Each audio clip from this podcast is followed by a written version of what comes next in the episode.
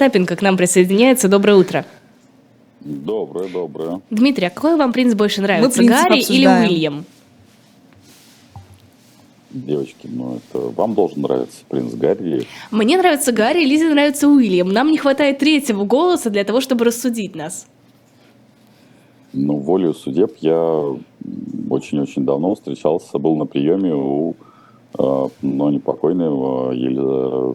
королевы Елизаветы. С точки зрения сохранения монархии, ма- Елизавета в, с точки зрения привлекательности в э, юношестве была крайне привлекательная да, дама. Поэтому если выбирать из этих трех, то я бы выбрал Елизавету II. Более того, как хранительницу основ монархии, я считаю, что она пронесла свой тяжелый крест весьма и весьма достойно. А вот, э, скажем, те разборки, которые сейчас возникают в королевской семье, э, ребятишки чуть-чуть подзабыли, что они королевских кровей. И это не только привилегия, но и серьезная обязанность. И поэтому вот тут надо как бы понимать, э, что вы отвечаете не за себя, а вы отвечаете за United Kingdom and Great Britain, как говорится, so- in North Island. Ну, так периодически говорили в учебнике Бонг. Поэтому могу сказать, что с точки поведения, зрения поведения, там внешне ребята очень похожие, молодые, поджарые, все хорошо у них. Но по поведению их не соответствует, на мой взгляд, э, принципам королевской семьи. Вот так вот Дмитрий просто щелчком сбил с нас весь э, безудержный, веселый настрой. А, итоги голосования подведу. 53% проголосовали за Уильяма и 47% за Гарри. А теперь мы можем перейти к серьезным темам, раз уж нас так опустили с небес на землю. Э, Серьезные темы заключаются, конечно, в новостях, очень удачных новостях нашего, хотел сказать, советского, российского кинопроката. Фильм «Чебурашка» с Сергеем Гармашовым вообще бьет все рекорды. Вот как так, как говорили, загибается отрасль? Ну, видите ли, тут надо все-таки разделить мухи отдельно, котлеты отдельно. На одном самом даже успешном мультике невозможно вытащить отрасль. Потому что для того, чтобы была отрасль, для этого должны быть, э, э, должна быть череда событий. И, и, э, там, этот фильм создавался задолго до того, как, э, в общем-то, отрасль перестала существовать. Поэтому это иллюзорность, что даже э, вот этот э, возможно прекрасный мультик, ну, хотя эта штука не бесспорная, он, э, в общем-то, все-таки зиждется на э, старых э, дрожжах, он э, что-то вытянет. Э, При этом, еще раз подчеркиваю, рисовать мы умеем. Основная проблема, в том числе и во всяких ситкомах, которые присутствуют с точки зрения как раз мультипликационной отрасли, это в том, что со сценариями у нас как-то не ахти. И если мы посмотрим все-таки на успешные проекты, которые у нас есть, а, они не к- телевизионного, вернее, они не кинотеатрового формата. Это и фиксики, и Маша и Медведи, и там а, и же с ними, поэтому здесь мухи отдельно, котлеты отдельно. Для того, чтобы вытащить кинопрокатную отрасль без американских блокбастеров, а, к сожалению, это невозможно. По большей части, в общем, кинопрокатная отрасль просто склеит ласт. И тогда даже самый замечательный Чебурашка, который бы там на старых дрожжах, новых дрожжах или какие-нибудь там очередные а, богатыри, в общем-то, списанные сценарно с а, приключений Тома и Джерри и же с ним, соответственно, вот, они, в общем, а, их просто будет негде прокатывать. А интернет-модель а, проката, она, ее надо уметь раб- отрабатывать.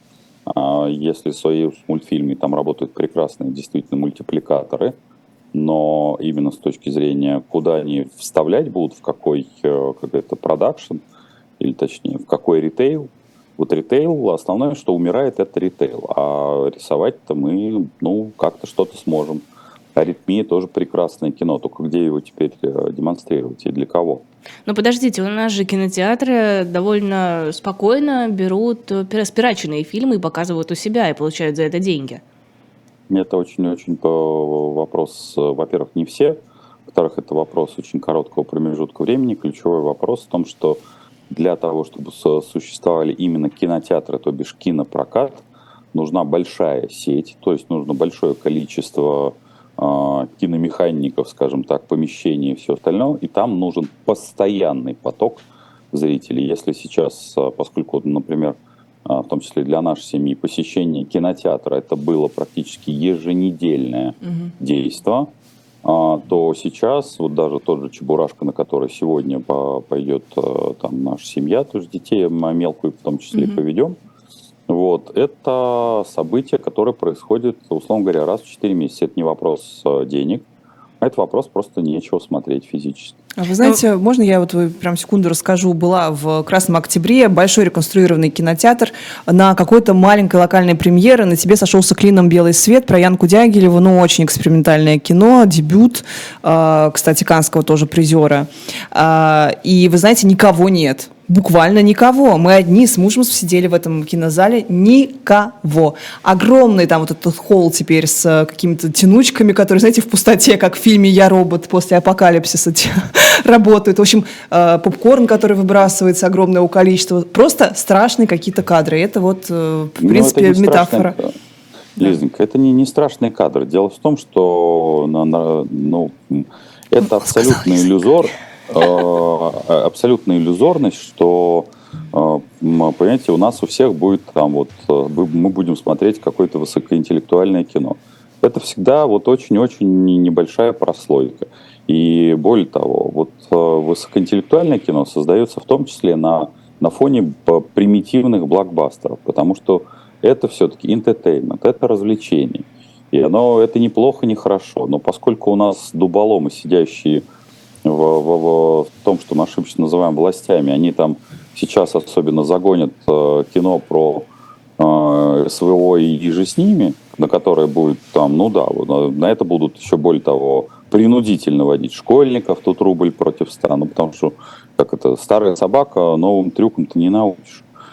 То, в общем, кинопрокатная отрасль э, склеит ласты, потому что она очень затратная, потому что все, что вы видели, ну, мы это многие не понимаем, но оборудование, которое стоит в, на современных кинозалах, это сложно технический, не просто комплекс. Это и звуковой, и там э, видеоряд, и ну, там такое количество, как говорится, грубо говоря, коммуникаций. И сравнивать его, например, с примитивностью, которая была при советской власти, когда ты там в лучшем случае приходил, конечно, в кинотеатр – но то, то во-первых, э, репертуар и что ты там видел и в каком качестве.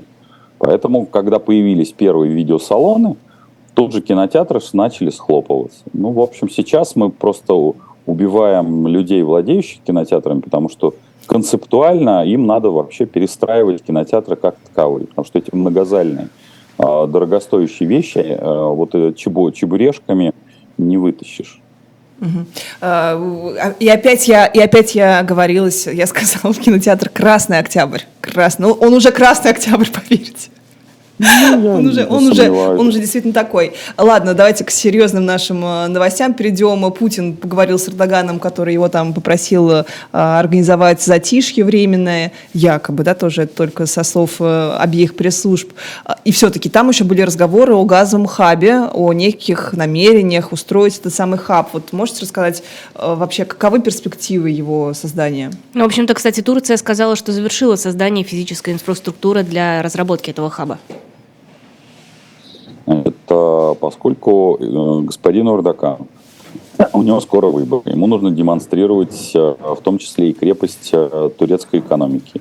Это первое. Второе, ему нужно демонстрировать, в общем-то, голубев в своей руке или голуби из себя представлять, потому что все-таки он пережил военный переворот, причем его достаточно жестко подавил.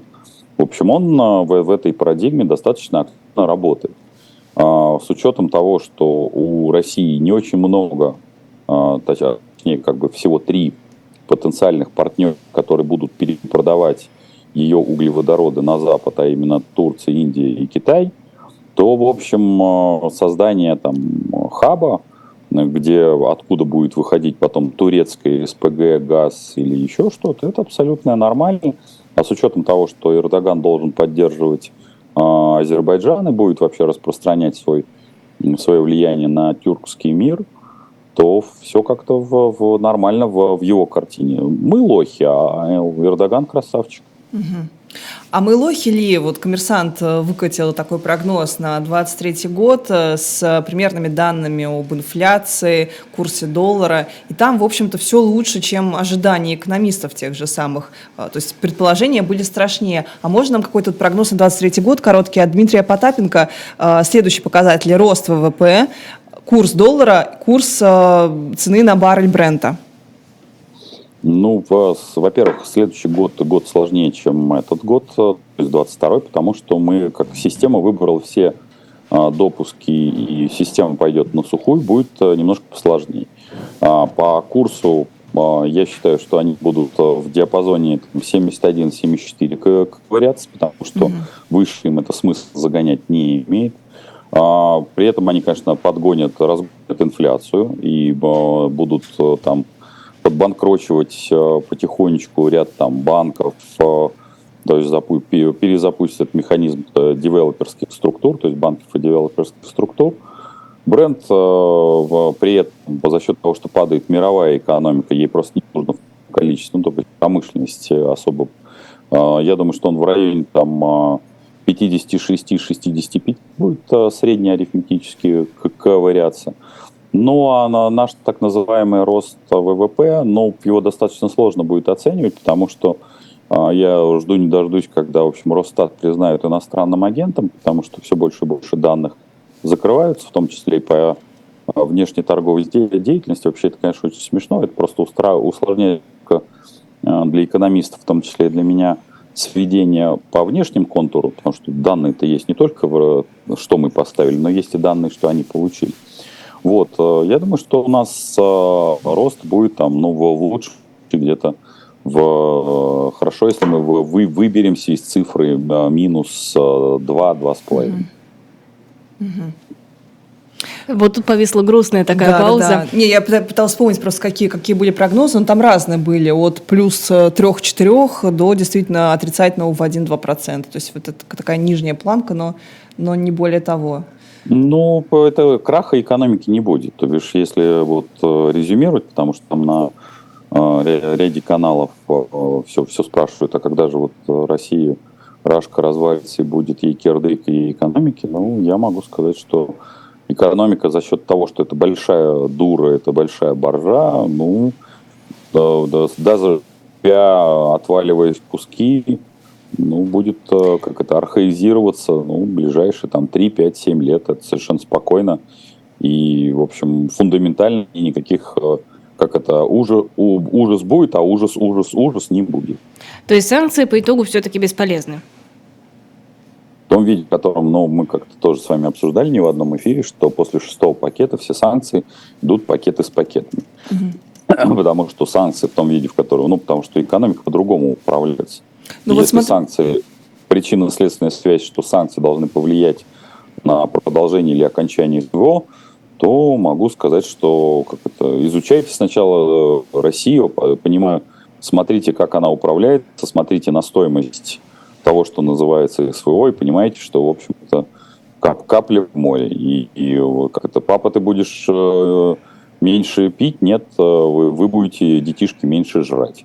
Вот, Поэтому кстати, это, это базис. Подожди, можно я еще секунду про санкции? А вот все время были разговоры о том, что Европа и Штаты все-таки выкатят санкции вторичные для стран, которые сотрудничают сейчас с Россией, через которые Россия все-таки осуществляет, в том числе там свои эти газовые хабы, экономические нефтяные хабы и так далее. Вот если это все-таки случится, насколько это э, будет критичным?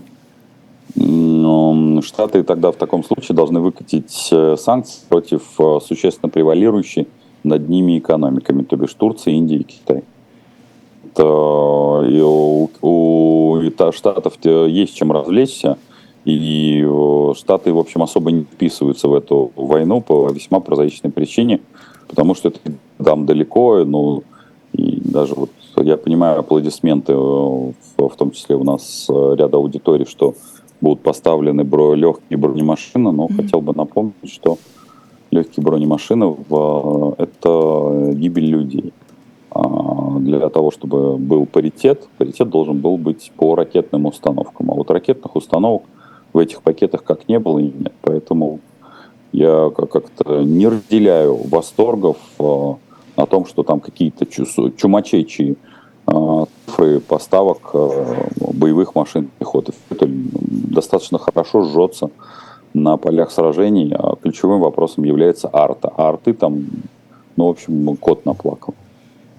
А, по поводу того, что я не буду меньше пить, я буду меньше есть. Кто у нас будет меньше есть? Мы уже видели эту информацию о том, что рассчитывают на единоразовые выплаты от производителей угля и удобрений и повышенные дивиденды от госкорпораций, но вряд ли только они будут финансировать э, все происходящее. Все будем финансировать. Вы, я, мы. Ты, я, он, она. Вместе дружная страна, вместе целая семья – собственно говоря, у нас появятся новые преподаватели в МГИМО, МГУ, и говорю, я не исключаю, что факультет журналистики тоже будут, в общем-то, орденоносцы возглавлять, благо они могут научить новому, а, новым, существующих филологов новым а, идиоматическим оборотам, поэтому заплатят все, это нормально. Вы к тому, что было предложение вагнеровцев, отслуживших, э, зачислять в МГИМО МГУ? Ну, почему же только зачислять? Сначала зачислять, а там, глядишь, и поруководить. Почему же? Не mm-hmm. надо как-то принижать э, героев Отечества в какой-то мелочи. Mm-hmm. Их, их место в губернаторском корпусе и, в, соответственно, в правительстве, поэтому была у них э, действительно много какого опыта. Что не, нельзя так э, пренебрежительным героям про то, за счет кого как бы будет осуществляться банкет. Вот Bloomberg пишет э, интересное такое исследование, что согласно плану правительства новому, а, якобы компании будут перераспределять свою выручку на вот эти мобилизационные расходы. Правительство их обязало увеличить дивиденды там, в размере 50%, э, те, которые должны поступать государству, и якобы вот эта вот выручка и будет идти на э, все нужды, на те самые там, военные дыры, э, военные дыры хорошо да, выразилась, э, да, э, бюджета военного. Вот, якобы там говорится о выделении 175 миллиардов на переселение 100 тысяч жителей Херсона в том числе, вот, и это тоже будет за счет вот этих компаний. Ну, вообще, в целом, все будет за счет э, потребителя. Отношение к, э, даже к тем, к тому списку Forbes, который есть, оно исключительно как к корму, только более крупному корму мелкому корму в виде нас просто будут не додавать, потому что нам дораздают э, то, что дается. А к этому корму будут подходить, э, ну как, собственно говоря, как подошли к ведущим нашим компаниям, нашим всем э, Роснефти и Газпрому, сказали, что 8 ярдов, ой, 8 триллионов, будьте любезны, в общем-то, догоните. А то, что там, куда уж пойдут эти деньги, ну, сейчас просто раньше были мегапроекты, сейчас тоже есть мегапроект – там неважно, переселение, заселение, расселение, поднятие, опускание. Ну, я считаю, что с точки зрения филологии можно любые слова применить. Ну, просто раньше реки перебрасывали. Я вот предлагал в нескольких наших с вами программах построить э, мост на Аляску и лифт на Луну. Ну, вот видите, на, нашелся новый, нашлись новые проекты. Просто э, это перераспределение в рамках э, элит. Просто появилась новая элита, ну, в кавычках элита, новая оппозиция, которая в том числе его вынуждена, это вот прекрасный Евгений Викторович Пригожин регулярно говорит, что его а, будущий губернатор регулярно говорит, что, в общем, если бы не бюрократия, то они бы уже бы все бы взяли. Ну вот осталось только им заменить, заменить старую бюрократию на этих молодых и, в общем, прогрессивных а, с точки зрения политических и литературных э, сообщений людей, и, в общем, Россия семимильными шагами продвинется вперед. А, про санкции еще была вот прям буквально последняя новость, которую сейчас назад зачитывала, что Гардиан передает, что якобы Роман Абрамович передал за три всего недели до начала вторжения все свои активы детям. За три недели, да, до вот э, того самого, видимо, 24 февраля. А, таким образом, он уже заранее пытался избежать санкций. Получается, элита все знала?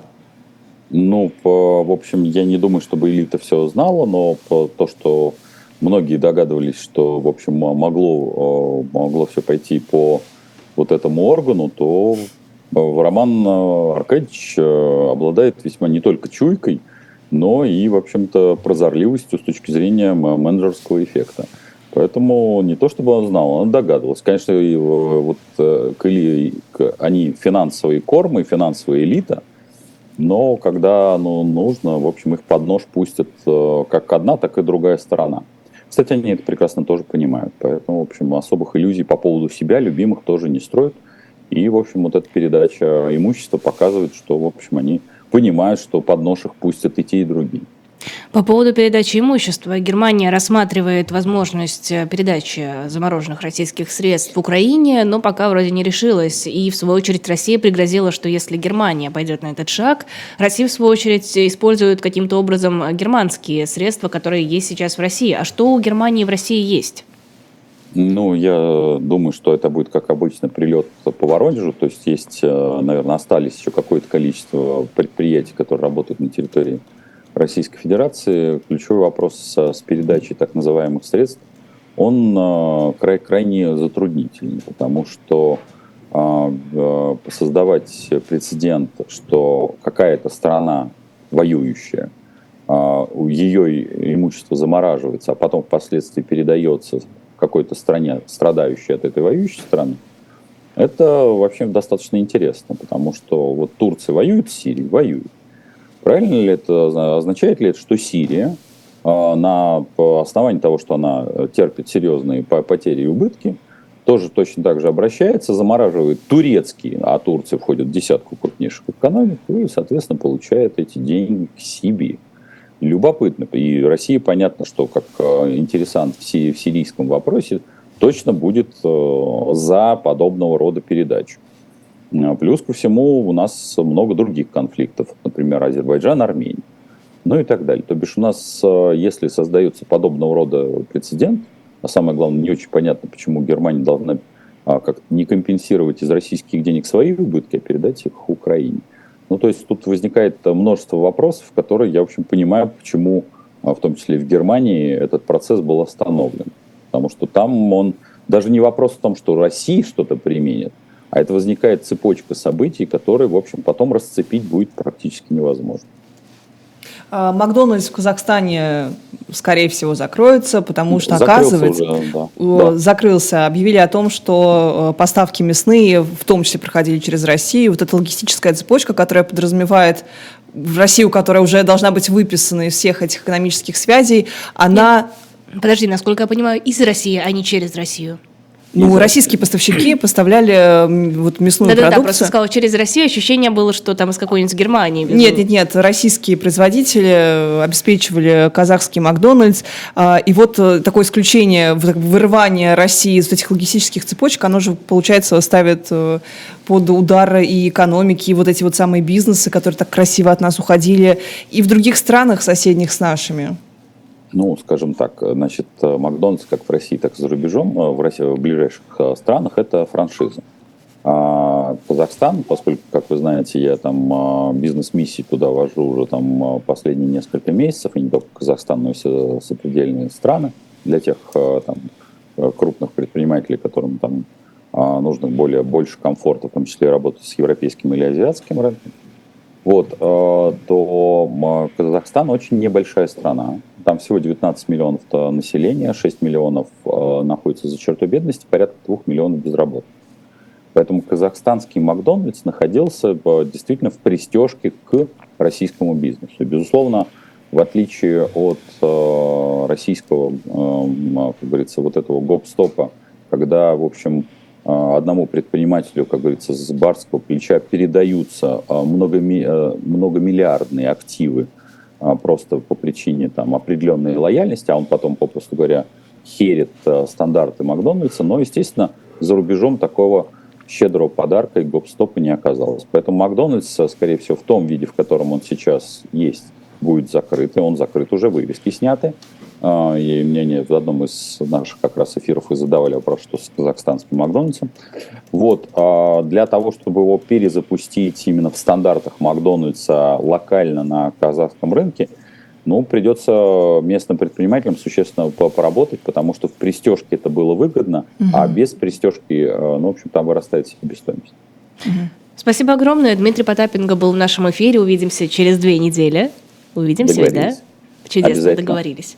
Вот мы сейчас, кстати, говорили про Макдональдс, и я, э, между прочим, в Грузии пошла в Мак. Я вообще не Так. любитель Мака, ну, то есть, ну, ну фастфуд